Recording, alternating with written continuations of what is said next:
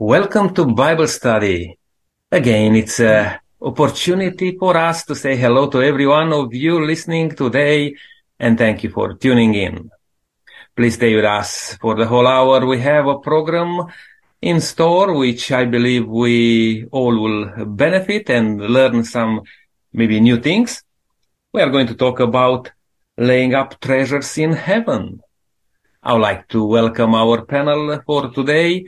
And I will say hello to Will. It's good to have you with us. Thank you, Nick. It's a privilege.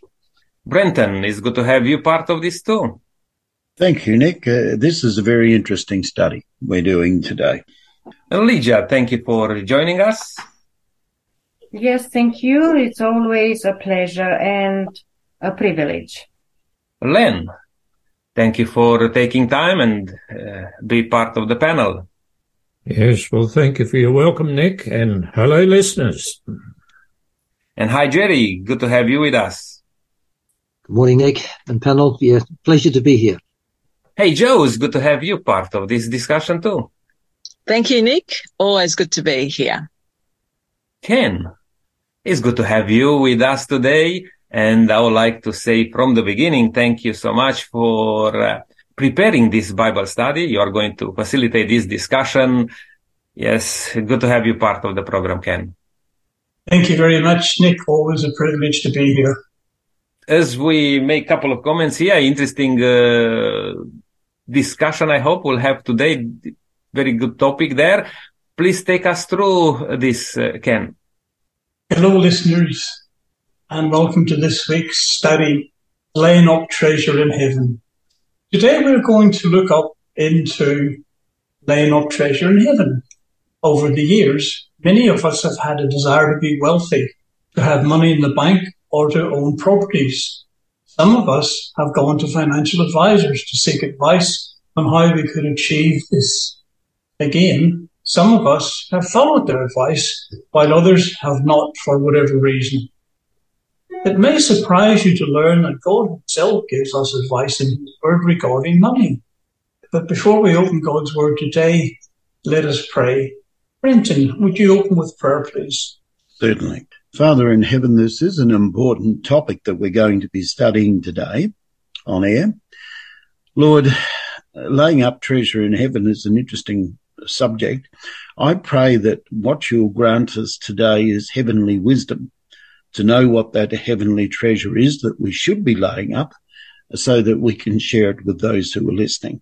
May we ourselves, Lord, have discernment. Give us spiritual discernment as to what is important and what is not so that we can share that with others so that they too can lay up treasure in heaven. We ask this in Jesus' name. Amen. Amen. Thank you, Brenton. One of the first things you learn about building investment is it takes time, effort, and knowledge.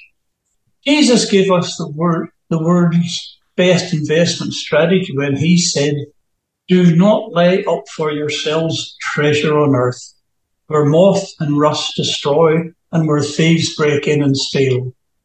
But rather, lay up for yourself treasures in heaven, where neither moth nor rust destroys and where thieves do not break in and steal. That's found in Matthew 6 verses 19 to 20. Jesus concludes his investment strategy by saying, for where your treasure is, there will your heart be also. In other words, show me what you spend your money on and I will show you where your heart is. Because wherever you put your money, your heart is sure to follow if it's not there already. Do you want a heart for the kingdom of God? If so, then put your money where it will reap eternal rewards. Put your time and your money and prayer into God's work.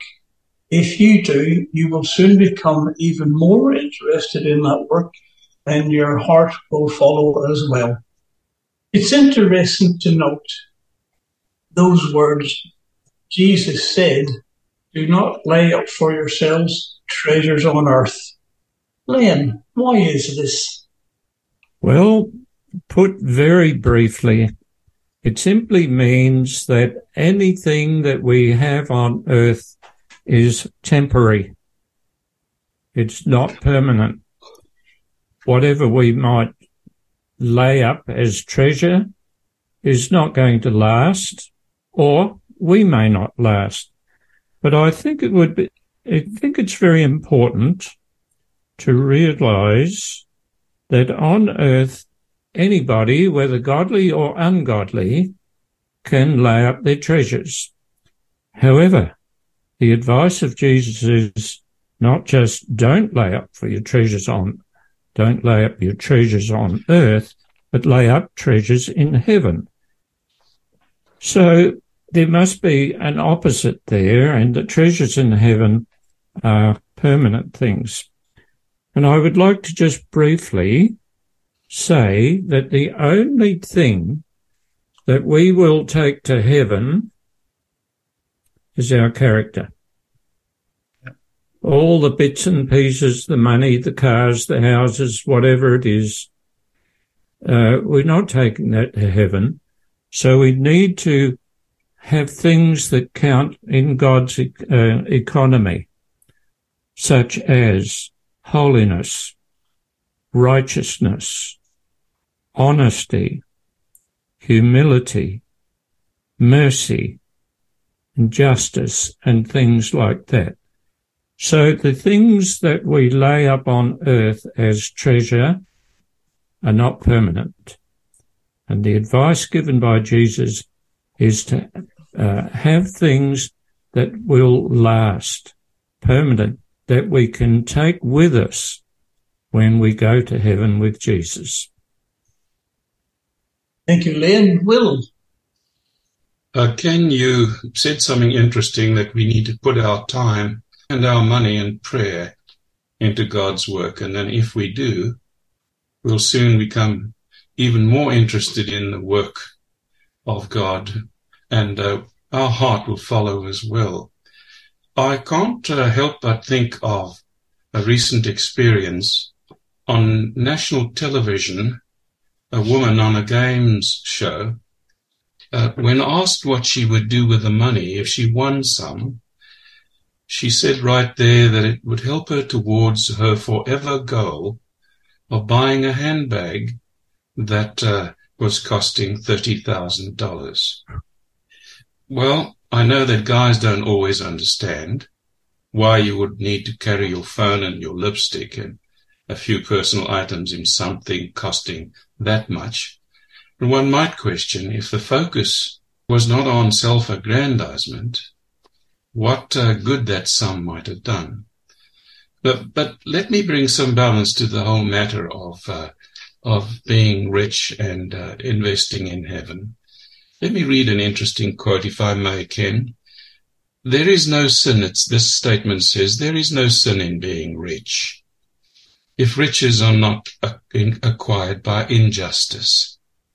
A rich man is not condemned for having riches, but condemnation rests upon him if the means entrusted to him, and here is the point, is spent in selfishness. Money, as Lena said, cannot be carried into the next life. It is not needed there. But the good deeds done in winning souls to Christ are carried to the heavenly courts.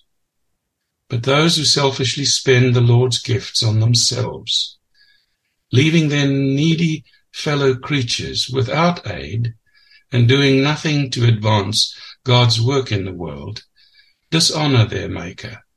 I guess in a way, we could say that robbery of God is written against their names uh, in the book of heaven. Brenton, you have a comment?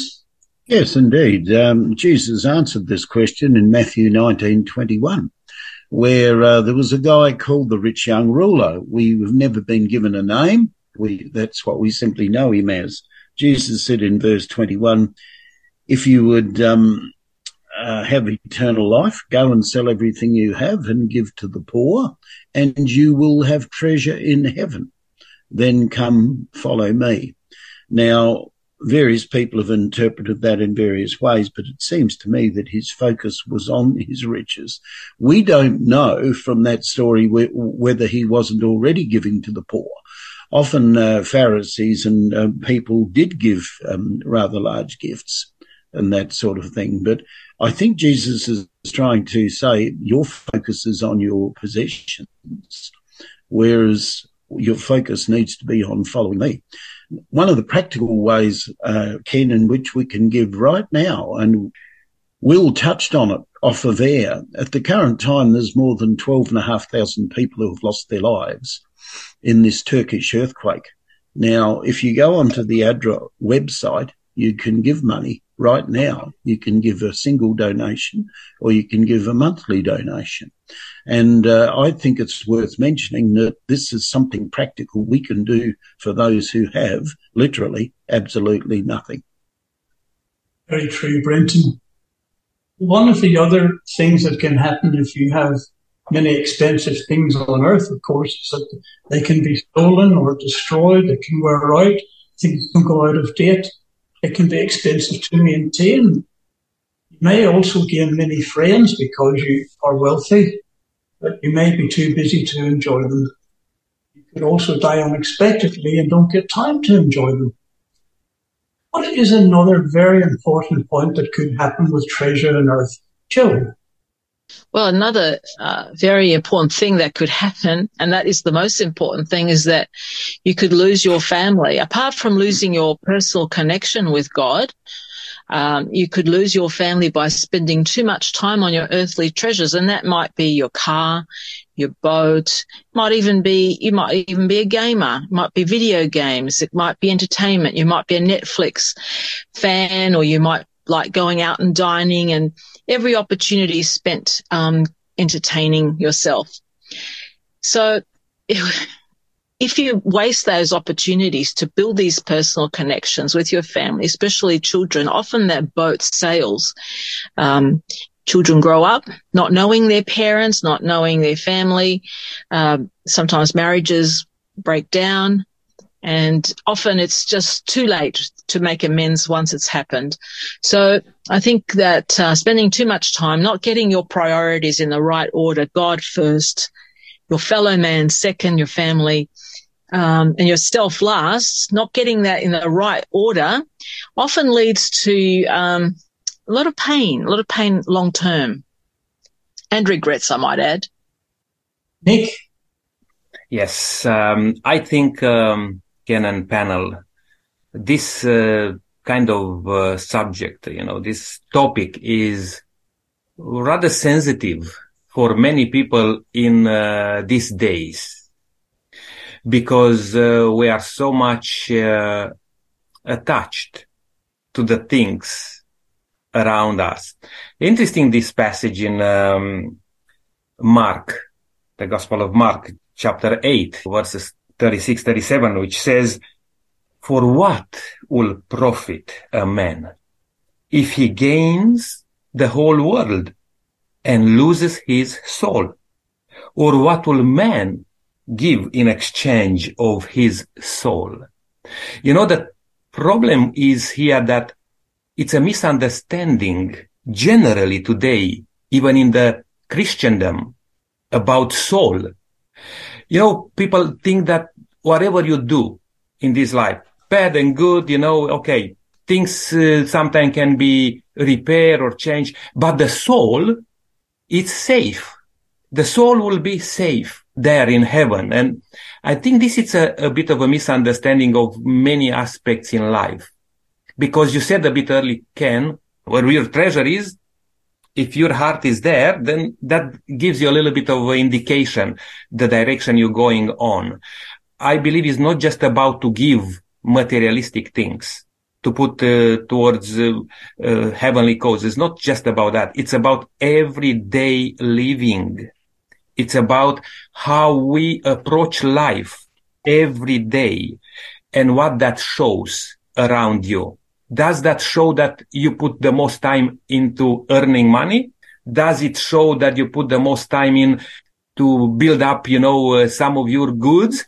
These are the big questions which I believe from the beginning we may need to uh, to pose and see see what we can bring from the Bible to give a clear indication from the Bible how to manage. That's very true, Nick. Joe? I've been thinking about this topic and um, I think that the more that we have, it, it is a, a, a form of slavery, really. We're enslaved by the things that we Yes. have Yes. and that we perhaps love as well and love perhaps too much. And so the more cars you have, the more maintenance, the more repairs, the more insurance, the more houses you have, the more clothes you have, the more whatever you have, all material things require some sort of maintenance or protection, whether it's from moths, as was said earlier, or whether from thieves or whatever it is. And then of course it's just everything ages and something that and your taste changes as well. So you might have loved this house, loved this boat, loved this computer, but then come six months, 12 months is a new addition. And hey, you know, what do we do? Buy another one. And so I think this is, you know, a form of slavery that we're all enslaved in. We're somehow, some more than others, but we're all dragged into it un- unwittingly. So very true.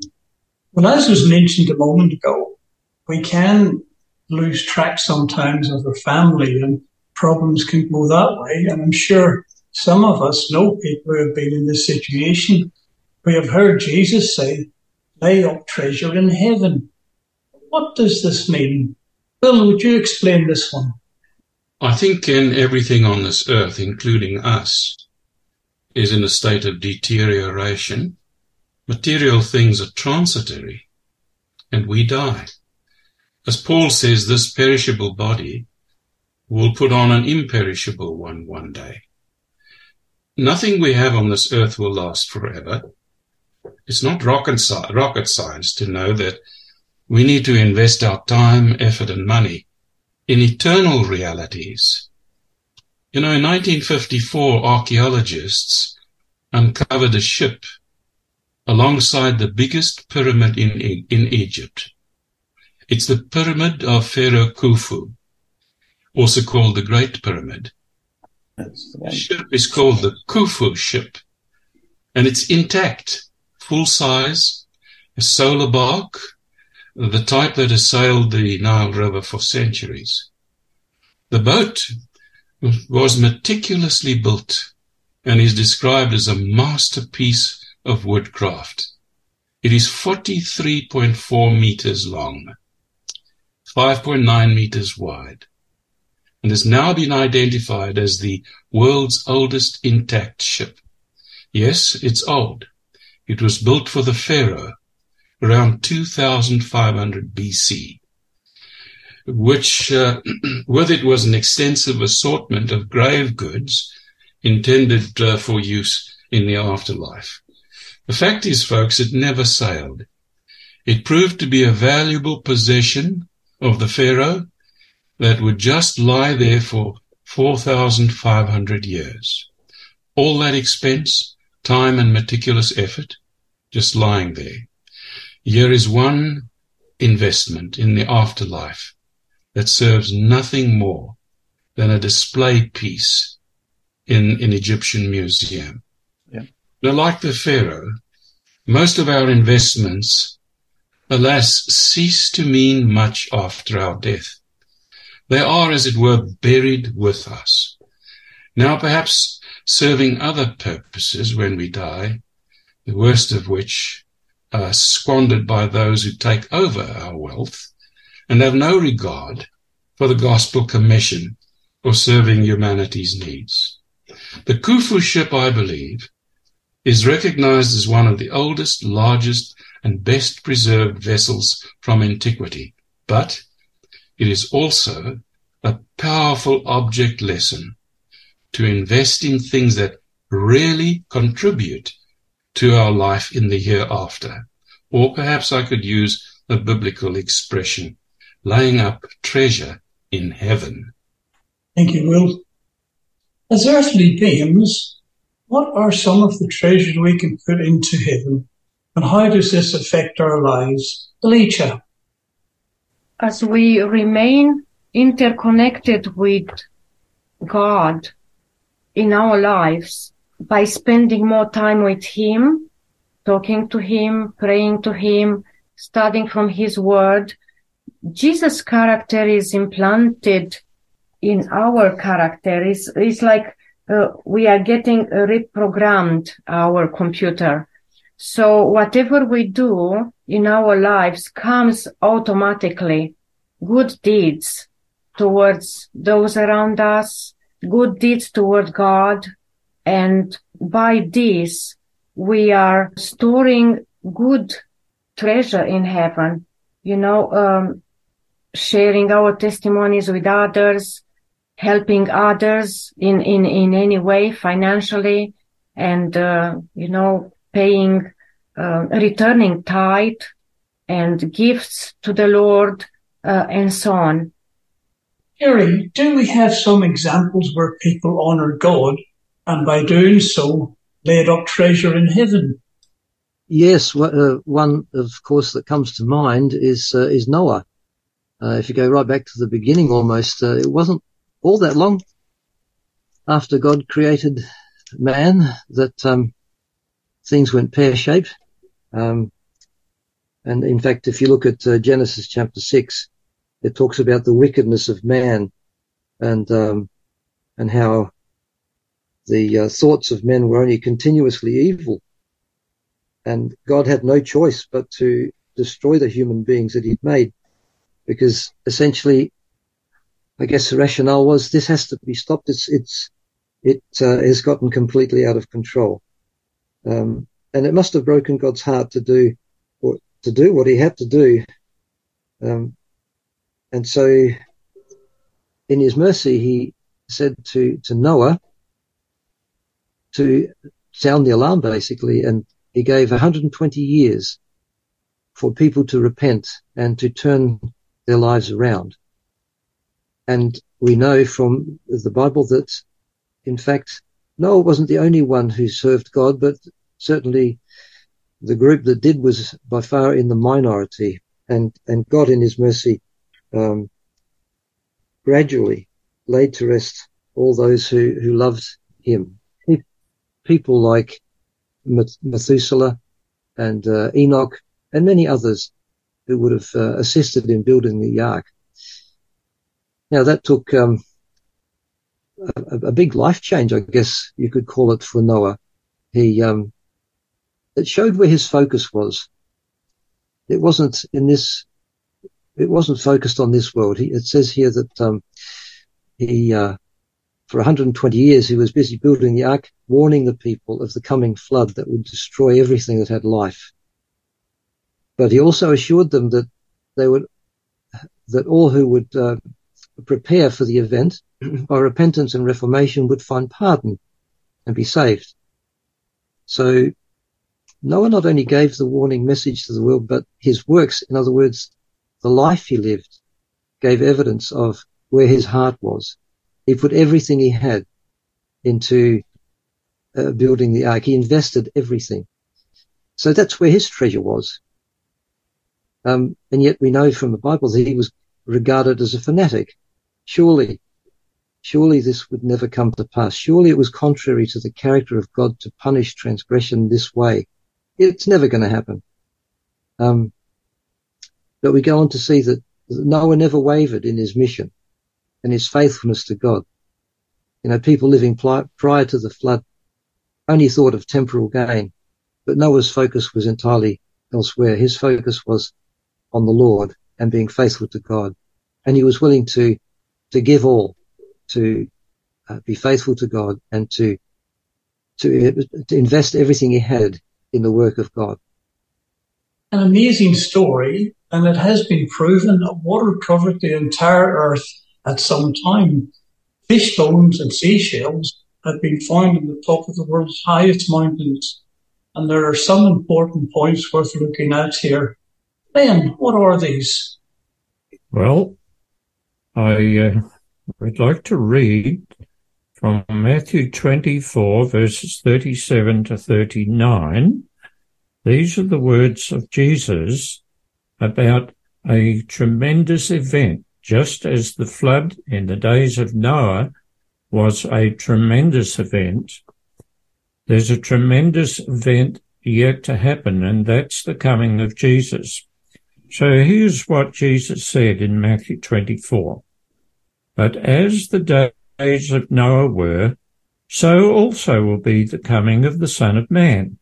For as in the days before the flood they were eating, drinking, marrying, and giving in marriage until the day that Noah entered the ark. And they did not know until the flood came and took them all away. So also will the coming of the Son of Man be. Now this, of course, is a warning. It's a warning to the people of our time or any time. But uh, I just want to point something out here. You know, there are people who say they do not believe the Old Testament. They claim that it's just a whole lot of myths or moralistic stories.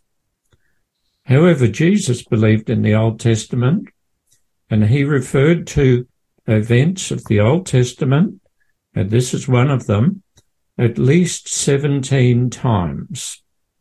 So anybody who says they're a Christian and yet they claim that the Old Testament is redundant is really uh, co- contradicting themselves. They believe Jesus and what he says, and yet they don't believe the Old Testament, but Jesus did. So they've got a big conflict. You see, why did God destroy the world back then with a flood? It was because of the violence and the evil that was being practiced. And we have the same thing today. People have less and less time for God. Statistics show that there are less religious people now than what they were five years ago. And there are five years ago, they're less than what they were five years before that. People have less and less time for God, and it seems to me that they are laying up their treasures on earth for the here and now, forgetting that Jesus is coming again and forgetting that there is an eternity to be lived if they so choose. So a warning by Jesus about this business of just living for the here and now, laying treasures up on earth where people should be looking toward eternal life with our lovely God whom we serve. Len, that reminds me of an ad that I saw some time ago on television. I forget what it was they're advertising, but the slogan was live now and pay later. And as Christians who know the Bible very well, we really can see this happening today that people are living it up and spending it up, having no idea of what is coming. And I think many people looking around this world today would have to agree its people are out of control and mankind does not have the answers to solve the problems.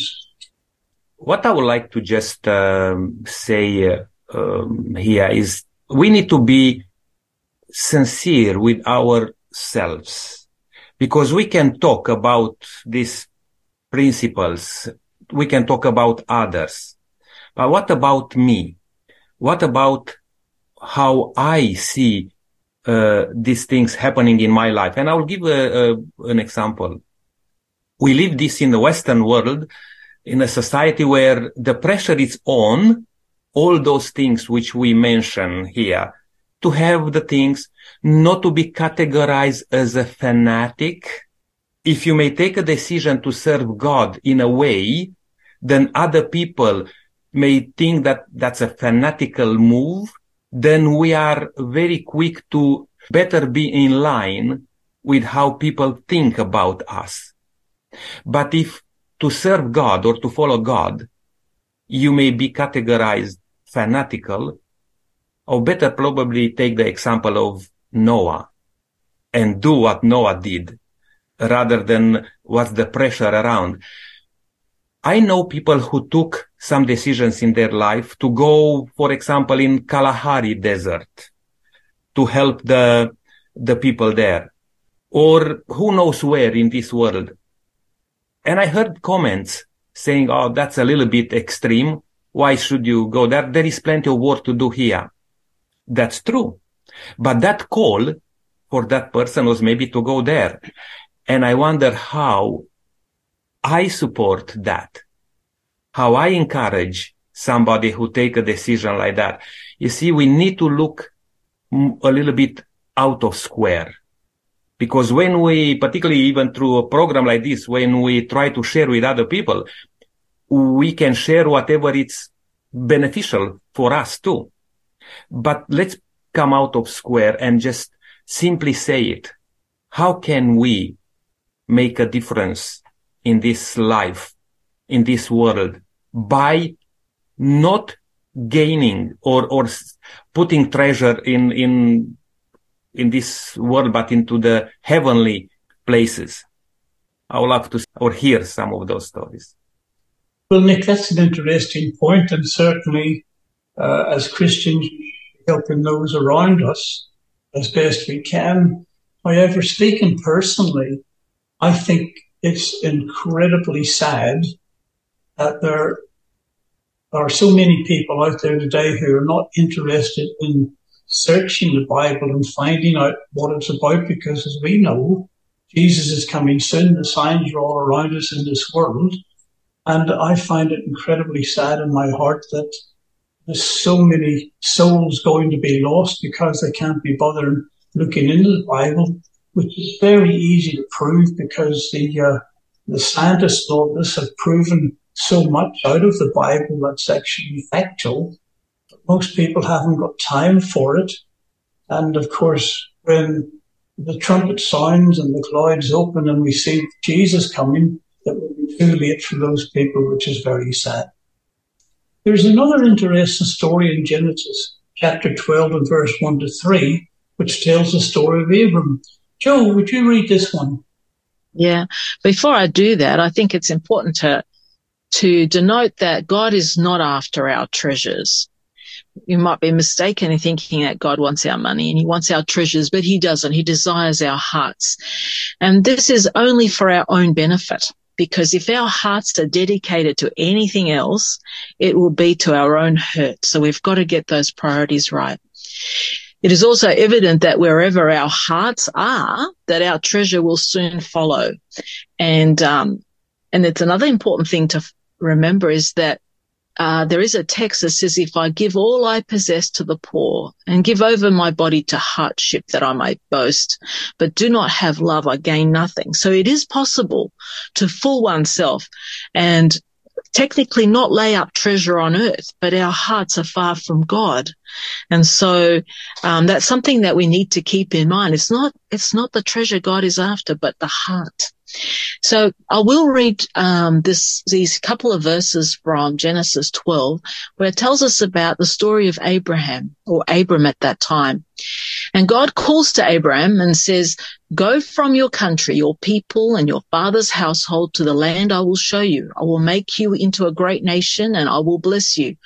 I will make your name great and you will be a blessing. Mm. I will bless those who bless you and whoever curses you, I will curse and all peoples on earth will be blessed through you. So here we have God speaking to Abraham, says, leave everything behind, all your friends, the safety of this place, come away to a place I will show you. Now, he was about, he was 75 years old and it's not something that many of us will probably want to try the age of 75. He was probably living in a beautiful home surrounded by the culture and arts of the day, great food, comforts of living in a city where he would have been respected. Imagine the trust that he would have had to have had in God to leave this comfort zone. Out there, there were so many unknowns. He didn't know where he was going, unknown dangers, unsure food supplies, water sources, and yet he obeyed.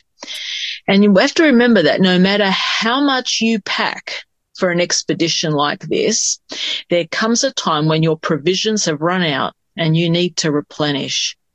Now, Abraham's faith was uh, remarkable, and even the uh, the Bible says By faith, Abraham, when called to go to a place he would later receive as his inheritance, obeyed and went, even though he did not know where he was going. We know from his life story that he was blessed and tested by God and was rewarded as a very generous, brave, hospitable servant of the Most High God. Quite an exemplary life, don't you think? Well, that was really trusting God. Brenton, Yeah, a couple of interesting points. I'm glad Joe touched on those, and pr- prior to that, we had Len. Isn't it interesting? There actually are some parallels between uh, Noah's experience and Abram's experience. Noah was asked to leave his family and his home and go into an ark. He d- he went out not knowing whether he was going. God just said, "Go into the ark with your family and with the animals, and uh, because I'm going to destroy the earth." There are some real parallels between what happened with uh, Noah and what happened with Abram, I think, and uh, it seems that there there comes a point. Uh, the earth had become so wicked in the time of Noah that God was going to destroy it. I believe, as Joe touched on, um, he may have been comfortable in Ur of the Chaldees, but the scriptures also reveal that his family were idolaters, and God needed to take him out of that environment in order to make him the father of the faithful, which he ultimately became. Now, if you transpose that to today, those of us who are seeking to be ready for Jesus' return, God is going to take us out of this wicked world.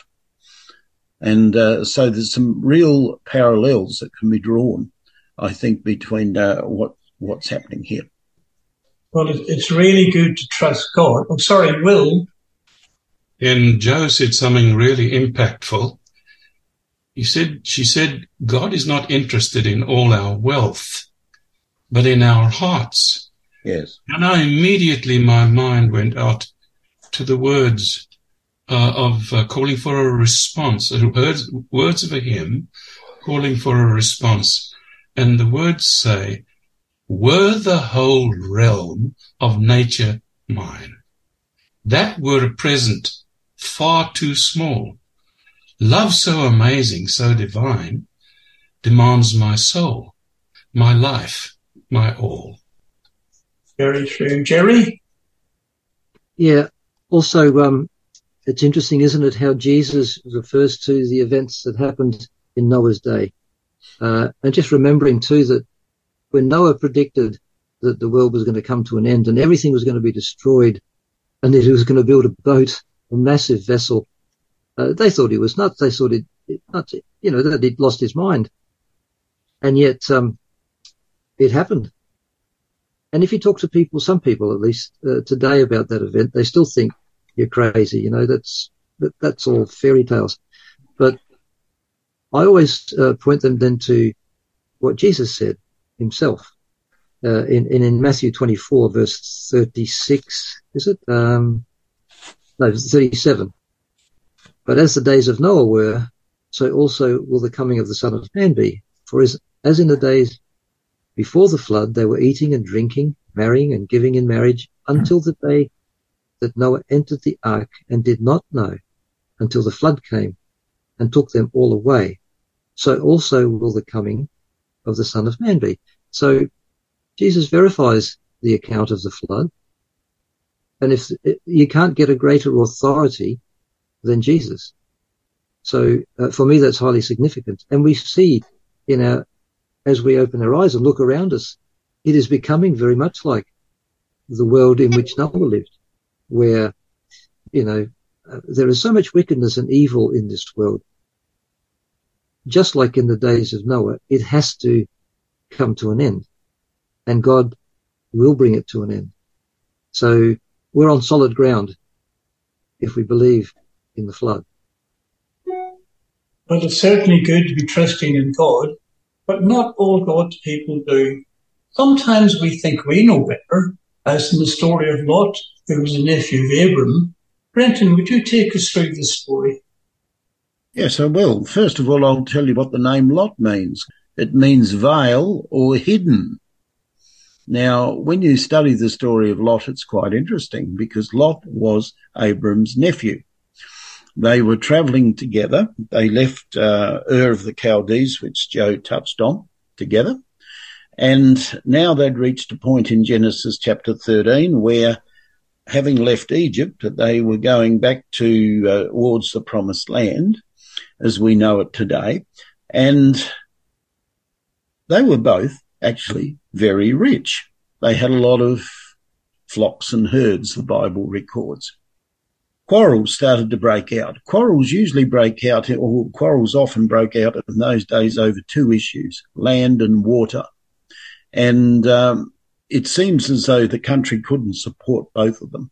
So Abram said, rather than your herdsmen and my herdsmen getting into quarrels and arguments over these things, look, let's go our separate ways. You choose first. Now, this is interesting to me because in their culture, the older definitely should have had the preference in being able to choose first. Instead of that, he deferred to his nephew and we're told his nephew lifted up his eyes and he looked toward the plain of Jordan, which it says was like the garden of the Lord. In other words, there was a lot of grass, a lot of water. What did he have? Flocks and herds. So he chose to go down towards Sodom. It says in some versions of the Bible, he pitched his tents towards Sodom. And Abram chose the hill country. Bad choice because in chapter 14 we find uh, a war going on between the kings of Sodom and Gomorrah and a guy called Chedorlaomer and some of his allies, and Lot gets taken prisoner. And Abram could have said, well, you've made your bed, now you can lie on it. Instead of that, he went after uh, the uh, those who had been plundered um, and the captives, including his nephew Lot, and he rescued them brought them back again. Then you uh, fast forward to chapter 18, where the wickedness of Sodom has become so great that um, God said, I'm going to destroy it. Now, by this stage, Lot has moved from the plain of Jordan to actually living in Sodom. In the end, the two angels who were sent to destroy Sodom had to drag Lot, literally by the hand, he, his wife, and his two children, and say, if you don't get out of here, you're going to perish in the city. At the end of it all, his wife turns round and looks back and becomes the pillar of salt. If you want to look at putting up treasures in heaven, he lost everything. He lost his wife. He lost his family that were back in Sodom. They were destroyed. He lost his house. He lost his possessions he lost everything. And so I think there's a lesson there, even though he's mentioned as righteous Lot in Hebrews chapter 11, it's, it's almost as though he got out just in the nick of time. So I think the lesson here uh, is pretty um, obvious, Ken. We do need to lay up treasures in heaven because they're the only things that are imperishable. Thank you, Brenton. Well, time's certainly getting away for us, so we'll have to keep moving along. It's no wonder God tells us in Hebrews 13 verse 5, keep your lives free from the love of money and be content with what you have. Because God has said, never will I leave you, never will I forsake you. Easy is it to get caught up in the riches of this world, which is going to pass, but living with God will be forever. So sad to hear about so many billionaires who want more and more money working sometimes seven days a week to get as much as they can, filling their earthly bank, but having, not having a cent in God's bank. Then one day the bank forecloses. In other words, God's judgment. Those people who have nothing in God's bank will be cast into outer darkness away from God forever. We read time after time how God has blessed people if they put Him first. Terry, would you give us an example here of the story of Moses? Yeah, what an extraordinary life. The life of Moses. You know, from the moment he was born, he was destined for greatness. But things didn't get off to a good start. We read uh, that um, the king of Egypt wanted to kill all of the male babies born of the Hebrew slaves because they were just being becoming so numerous that he considered them a threat. And um, so he made a decision. I want to get rid of all these male children, throw them in the river, get rid of them. And it's interesting how, in a twist of irony, it was the Pharaoh's own daughter who intervenes and, in fact, ends up adopting Moses. This is after he was raised by his own parents until the age of about 12 years old. He then had to be uh, handed over, if you like, or delivered to the uh, to the, uh, Pharaoh's palace where he he uh, was educated. But in the 12 years that he was able to be home, his Hebrew parents taught him as much as they could about his Jewish heritage and the, and the God of Israel. And he must have taken it to heart. It must have made a deep, deep impression on him. Um, he goes to the, to the, um, to the palace and he's now trained and educated in all the wisdom and military arts, it says, of the Egyptians. And he becomes a great leader in words and actions. So again, his life is turned upside down suddenly uh, when he has to escape from Egypt after killing an Egyptian slave master. And that's interesting too, isn't it? Because he was destined to uh, become the leader in Egypt, destined to become the, the prince, if you like. And so he was in the groomed to become the most powerful person in Egypt. And yet here, here he goes from having it all to losing it all in a heartbeat. But God wasn't finished with him yet. Um, God has a plan for Moses, as he does for each one of us. But in, in this case, um, the plan for Moses, albeit reluctantly accepted by Moses, was to return to Egypt and lead the Hebrew slaves out of Egypt. And um, he complies, and we know what happens. He is actually able to deliver them from slavery and lead them into, eventually at least, into the promised land. But he was only able to do that because I believe at least that he, in his heart, he knew who the true God was. And I think it's a testament to his mother's and, and father's upbringing that they instilled in him who the true God was. And it stayed with him for the rest of his life. And I'd just like to go quickly, if, if, if I may, to the book of Hebrews. In chapter 11, verse 24, it says, by faith, Moses, when he became of age, refused to be called the son of Pharaoh's daughter, choosing rather to suffer affliction with the people of God than to enjoy the passing pleasures of sin esteeming the reproach of Christ greater riches than the treasures of Egypt, for he looked to the reward. By faith he forsook Egypt, not fearing the wrath of the king, for he endured as seeing him who is invisible. So what great vision he must have had. He knew where his treasure was, and that's where his heart was also. And it's a wonderful example for us. What an amazing story. God proves himself again and again if we put him first and trust us. Panel, can you share some stories where God has helped you as you keep faithful to his word? Okay. One stage of my life, I was a professional photographer and I had a contract photographing graduation ceremonies. And the institution which I worked for decided to change having those ceremonies uh, instead of during the week to have on the weekend on the Sabbath. Well, this was a problem.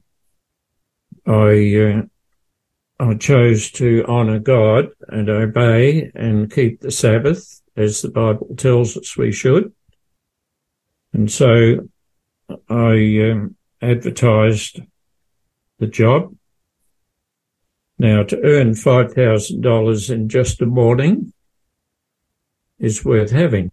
And this is how good it was. I advertised the job. Some people rang me up and told me I was, I was off my head.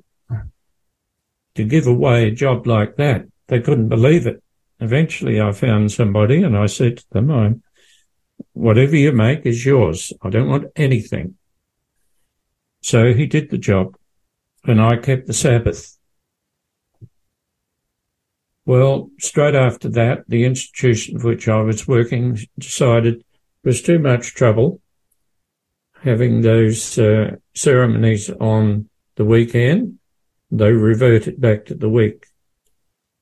Now, I do not have a troubled conscience because of that. Yes, I might have lost $15,000 or something. However, I feel uh, really happy that I did what God wanted. In other words, I was laying up treasures in heaven rather Yes. than just getting money. Yes. I felt blessed by doing what I did. Nature then, Joe? if we remain uh, permanently in uh, contact with God, serving Him, loving Him, doing what is right, the Holy Spirit is there with you and you feel the presence of the Holy Spirit in your heart, in your mind, and you feel guided. You feel rebuked many times if you do something wrong. Uh, and also many times I felt protected, uh, in many ways protected of accidents, uh, protect, protected by uh, being in uh, contact with bad people. I observed many times in my life that the angels of the Lord just protected me of uh, sudden accidents or uh, bad people coming towards me. So we always feel the presence of the Holy Spirit in our hearts, protecting us, guiding us, loving us, comforting us also in many, many ways and circumstances of our lives. All I can say is that I've never ever regretted, never regretted being obedient to God, but I have regretted plenty when I haven't. Yes. Mm. Agreed. Well, listeners, we're just about out of time. But as we, as we do come to the end of today's study, I hope you have been inspired to trust God and take Him at His word. He blesses all who trust and follow Him, no matter what your situation is. He is able and willing to change it. As you know, we usually share the stories from God's word, but I can assure you there are thousands more from people around the world today where God is supplying their needs in ways they never would have dreamed of. He is waiting to help you. Just humble yourself and ask God to show you what to do. Then wait on Him to keep His word. I want to end today with the following scripture found in Isaiah 40 and verse 31. But they that wait upon the Lord shall renew their strength. They shall mount up with wings as eagles, and they shall run and not be weary, and they shall walk and not faint. May God rich, richly bless you all. Nietzsche, you end in prayer. Sure. Holy Father in heaven, thank you so much for this opportunity to be reminded us again to learn from the patriarchs of past how to store up treasures in heaven. Father, please bless us with the power of your Holy Spirit, spiritual discernment and wisdom to be able to discern between perishable and imperishable things. Help us to invest like Noah, uh, Abraham, Moses, making the right choices to sacrifice and devote ourselves for others and to you. Father, please help us to remain close to you, to look at you permanently, for Jesus' character to be implanted in our character, to become like you, to receive in the end the imperishable crown that you promised to all those who will live an exemplary and humble and surrendered life to you. Father, thank you for all your promises you gave us. Help us to cherish them, keep them as our treasure in order to honor and glorify your holy name now and forever through Jesus' precious name. Amen. Amen. Well, uh, thank you so much, everyone, for uh, your input on this um, very interesting uh, uh, topic, uh, laying up treasures in heaven. For my dear friend listening, I'm inviting you to come with us again uh, next time when we are going to look at unto the list of these. That will be, I believe, a very practical Bible study to see how can we connect with those in need. Until then, may God richly bless you and uh, have a wonderful walk in the footsteps of Jesus. Keep looking up, don't give up, don't give up when there's pain deep in your heart. Keep looking up, up, should the tears begin to start. With a prayer, all your cares he will cast into the depths of the sea.